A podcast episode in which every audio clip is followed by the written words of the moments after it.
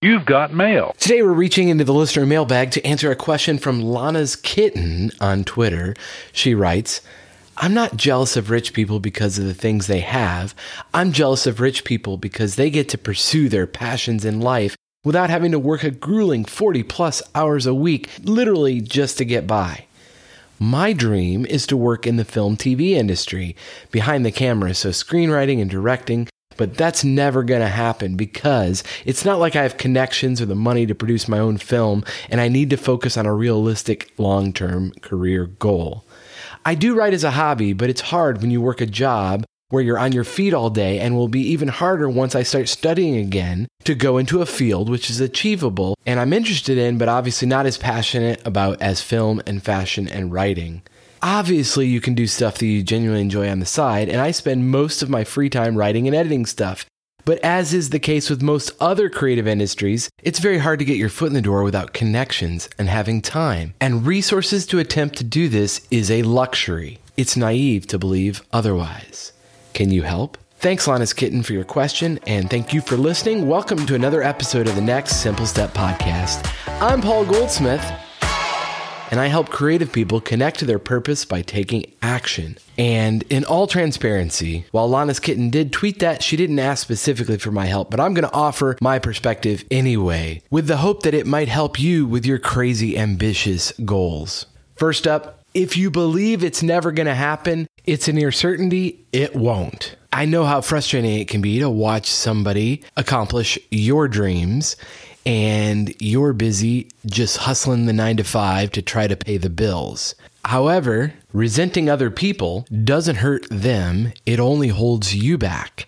If you've got a dream, you've got a vision for who you want to become or a goal you want to accomplish, make sure it's a meaningful one because you're going to have to eliminate all the other options. You're going to have to decide this is the overarching goal for the foreseeable future. Once you have a big, audacious, overarching goal that aligns with your values and what truly matters to you, then it's time to ensure that you eliminate most every other option. Burn the ships. If it's a creative endeavor you want to pursue, like screenwriting, and you can't do it after a long day of your job, then get up two hours early before the job and work on it then. That might mean that you can't stay out late with friends, or you can't watch Netflix, or maybe you work it on your lunch hour, but you prioritize the thing that is most valuable to you.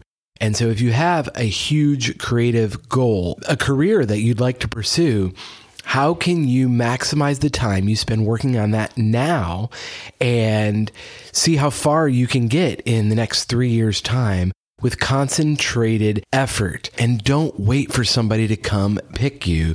So, for example, if you wanted to be a screenwriter, then you could start writing local plays, or maybe you start writing films for a nonprofit that you really love that would appreciate the help and you work your way up from there. Mr. Beast didn't wait for a Hollywood movie producer to call him. He started creating YouTube videos from his bedroom when he was 13. Now, in his mid 20s, he has close to 185 million subscribers and on the path to being a billionaire by the time he's 40. So it worked out for him. Individual results may vary, but he didn't wait for the call. He picked himself and he chose one clear path and a goal so, what's your big overarching goal, and what are you waiting for to get started?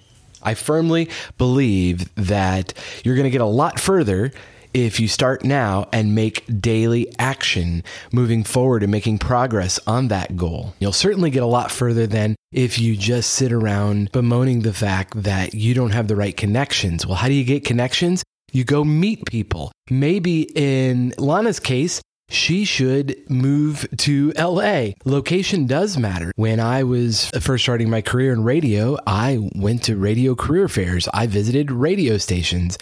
I went to remotes where DJs were broadcasting live.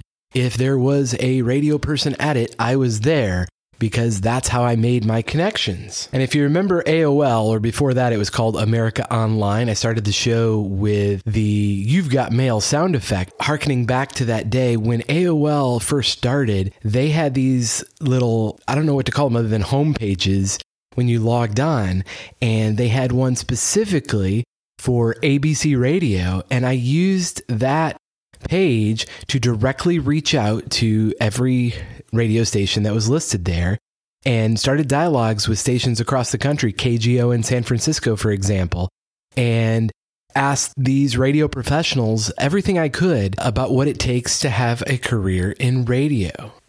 And when I decided to become an entrepreneur, I joined a coaching program with other entrepreneurs called Strategic Coach and met and learned from people that were further down the road in their entrepreneurial journey than me. Also, as I mentioned a year ago, I decided to get into franchising. I hired a franchise coach to teach me about how to navigate the world of franchising. Coaches really are the cheat code to advancing and leveling up in your life. And if you can't afford to pay coaches. There's tons of free resources like this podcast, which I thank you for listening, but also on YouTube. Just search the topic that you're most interested in and learn from the people that are already doing the thing you want to do and then commit to those practices because uh, it really is choose your own adventure. More news soon on a second franchise, but you'll have to keep listening for that.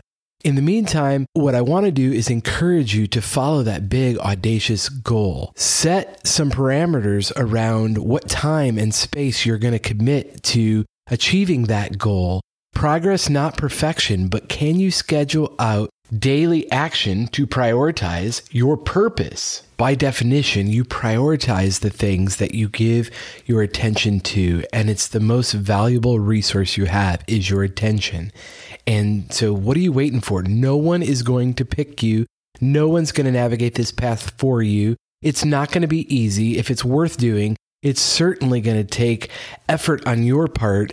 And you have to anticipate that there's going to be distractions, there's going to be setbacks. But if it's meaningful to you, it's worth committing to a life that reflects your values and passions and inspirations. You don't quit at the first sign of resistance. Lest I be accused of being a cruel optimist, I learned this term recently cruel optimism, which in effect means people that are positive or try to encourage you to attain your goals but don't acknowledge that the odds are against you, that the system is rigged and other people have an unfair advantage. I fully recognize that there are people with economic advantages or talent or other connections, but what are you going to do about that? It is what it is. You can choose to pursue your goals or not. You can choose to make it up and then make it happen. And you're going to have a lot better shot than lamenting the fact that the system's rigged.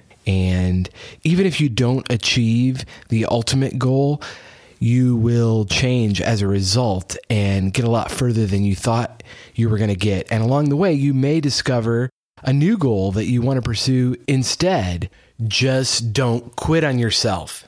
Prioritize your purpose today because your life matters. How you spend your time matters, and no one is going to prioritize your purpose like you. If I can be helpful to you, I would be honored to do that. You can schedule a free discovery coaching call now at nextsimplestep.com. And I'll talk to you next time.